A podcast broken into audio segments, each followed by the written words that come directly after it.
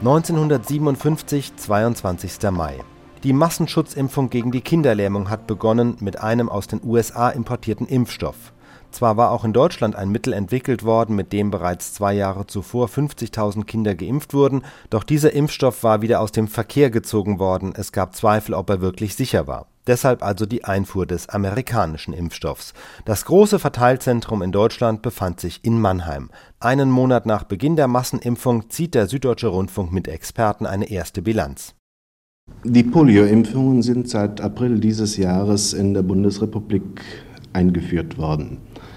Und die Einfuhren sind über große pharmazeutische Firmen in Mannheim und Marburg getätigt worden. Der in der Bundesrepublik zurzeit verwendete Impfstoff wird der Professor Achilles ja aus den USA eingeführt. Wie hat sich nun diese Einfuhr bisher entwickelt? Ja, die Firma Böhringer und Söhne beschäftigt sich seit dem Spätsommer vorigen Jahres schon mit der Frage des Imports von Kinderlähmungsimpfstoff. Nach sehr langwierigen Verhandlungen mit den deutschen Behörden beauftragten dann ja die Bundesländer, Regierungsdirektor von Mangerkönig in Wiesbaden, Beschaffung und Verteilung des Impfstoffs zu koordinieren. Die Beringwerke in Marburg und Böhringer Mannheim konnten daraufhin die für den Beginn einer begrenzten Impfaktion benötigte Vakzine aus den USA importieren und zur Verfügung stellen. Und die Frage, die in diesem Zusammenhang nun ganz besonders interessiert, Herr Dr. Kuhn, wie ist nach Ihrer Beobachtung nun das Verhalten der Bevölkerung in den einzelnen Bundesländern gegenüber der Polioimpfung? Die Beteiligung an der Impfung ist in den einzelnen Ländern und Städten sehr unterschiedlich und schwankt zwischen 5% und 80% Da die Kinderlähmungsschutzimpfung für Westdeutschland noch neu ist, kommt es wohl darauf an, dass die Bevölkerung durch sachliche Informationen über den Sinn und Zweck der Impfung aufgeklärt wird. Ja, aber zu Beginn der ganzen Aktion, also der Impfung, war doch von einer gewissen Verknappung des Impfstoffes die Rede. Konnte diese Verknappung inzwischen behoben werden? Und in welcher Form soll nun das Impfprogramm weitergeführt werden? Ist an eine Ausweitung beispielsweise zu denken im Augenblick? Ja, es ist zunächst richtig, dass von einer Verknappung des Impfstoffes gesprochen werden musste. Zeitweise sah es sogar so aus, als wenn überhaupt kein Impfstoff für Deutschland zur Verfügung stehen würde. Inzwischen hat sich die Situation jedoch grundlegend geändert, da aus Amerika große Mengen Impfstoff bezogen werden können.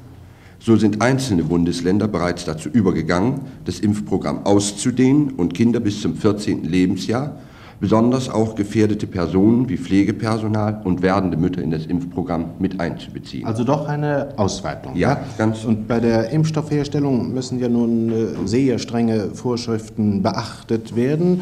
Wodurch sind diese, ist die Einhaltung dieser Vorschriften hier gewährleistet? Und in welcher Form wird beispielsweise hier in Mannheim der Impfstoff nun geprüft? Das Herstellungsverfahren ist durch staatliche Vorschriften genau festgelegt. Um nun zu gewährleisten, dass nur einwandfreier Impfstoff zur Verfügung steht, wird in Amerika sowohl im Herstellungswerk als auch in staatlichen Instituten der Impfstoff auf seine Unschädlichkeit und auf seine Wirksamkeit geprüft.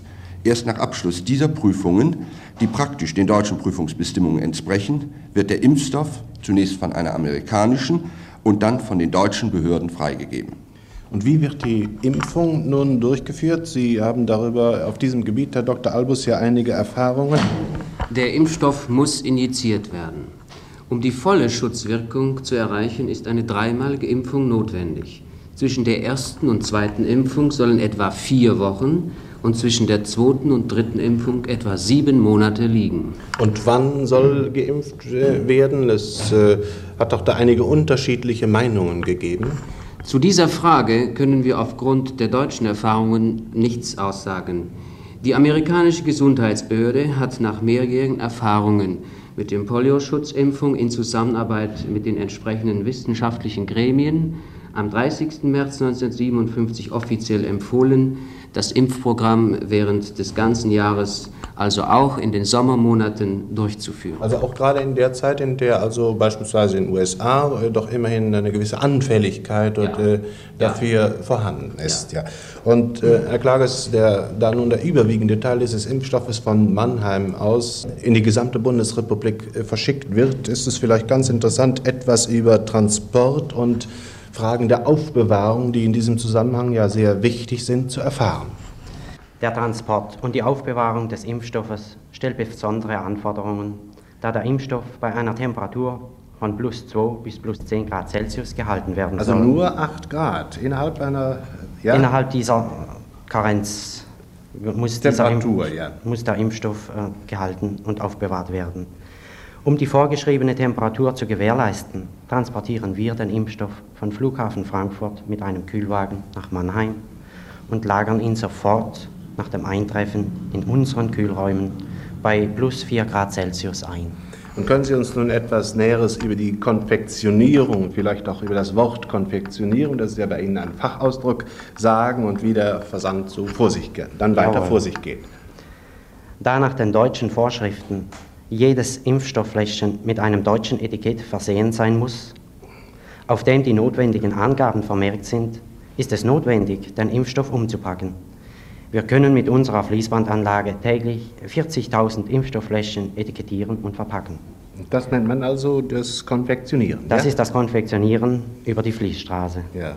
Jeder Impfstoffpackung liegt eine ausführliche Anleitung für den Arzt bei. Lediglich für diese wenigen Stunden der Umpackung wird der Impfstoff aus dem, Kühl aus dem Kühlraum genommen. Der Versand des Impfstoffes erfolgt in wärmeisolierenden Behältern, damit die Kühlkette nicht unterbrochen wird. Ja, nun äh, wäre vielleicht zu sagen, Herr Dr. Albus, dass für die deutschen Ärzte diese Impfung ja auch Neuland in gewissem Sinne ist. Und es bedarf also doch der Aufklärung. Und ich hätte gerne einmal gehört, in welcher Form die Unterrichtung der Ärzte vorgenommen wird, die ja bekanntlich immer doppelgleisig vorgenommen wird. Erstens einmal über wissenschaftliche Institutionen und äh, Kongresse und auf der anderen Seite aber auch von den pharmazeutischen Firmen selbst.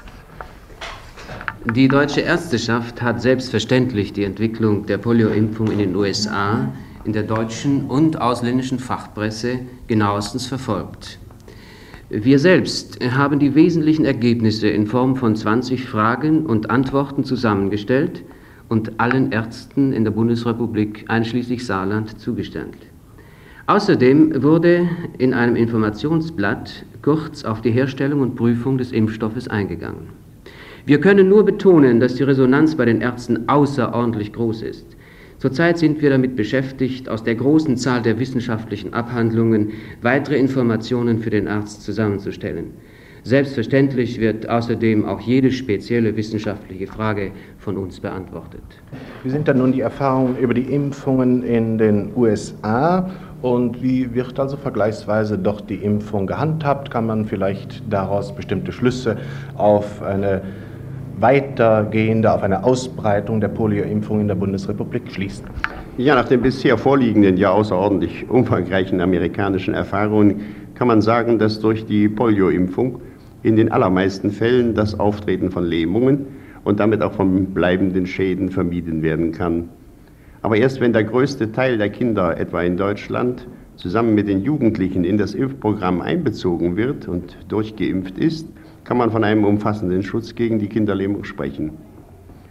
In den letzten Jahren, Sie fragten nach den Zahlen, äh, sind in den USA über 100 Millionen Injektionen mit dem Polio-Impfstoff durchgeführt worden.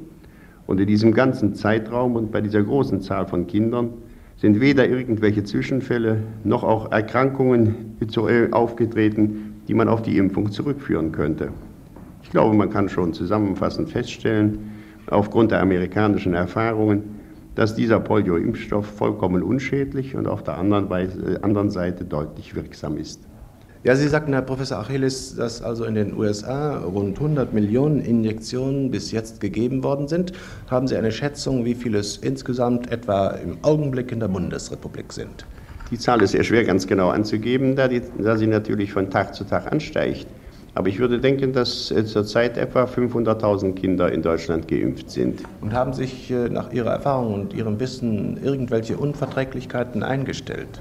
Bisher haben wir von keinerlei Zwischenfällen und auch von keinerlei Unzuträchtigkeit gehört. Wir haben eben in Ihrem Betrieb einmal einige dieser Fläschchen gesehen, wie sie aus der Maschine kommen, aber dazu gehören dann in der Verpackung auch noch einige Karten, längere Karten, zu denen vielleicht noch etwas Besonderes zu sagen ist, Herr Professor Achelis. Ja, diese eigentümlichen Lochkarten, die Sie da gesehen haben, die sind für statistische Zwecke bestimmt. Äh, jeder Arzt, der eine Impfung durchführt, äh, sendet nach der zweiten Impfung ein Teil dieser statistischen Karte an das Bundesgesundheitsamt. Und dort, von dort her wird dann die deutsche Öffentlichkeit in sehr absehbarer Zeit eine genaue Statistik über die Zahl der Impflinge, über die Impferfolge und auch über das Fehlen der Nebenerscheinungen exakte Angaben haben können. Ich glaube, daraus kann man schließen, dass äh, in diesem Zusammenhang die allergrößten und weitreichendsten Sicherungsbestimmungen eigentlich eingeführt worden sind, die es jemals auf diesem Gebiet gegeben hat. Ich glaube, das kann man ohne Übertreibung sagen. Äh, wenn Deutschland verhältnismäßig spät äh, mit seiner Impfung eingesetzt hat, so verdankt es das ja unter anderem auch der besonderen Sorgfalt seiner Behörden und äh, des, dem Bundesgesundheitsamt, was ja in dieser ganzen Frage führend ist.